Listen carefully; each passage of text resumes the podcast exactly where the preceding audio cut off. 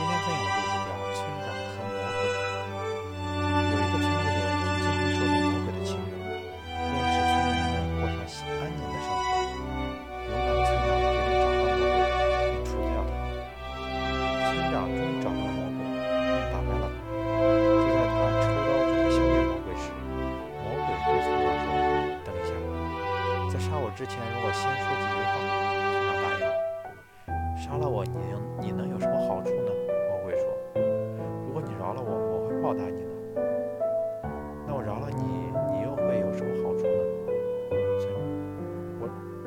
了你，又会有什么好处呢？村长问道。魔鬼回答说：“我要是你要是让我活命，我就会每天夜里在你的床头上放二十个金币，一直到你生命的最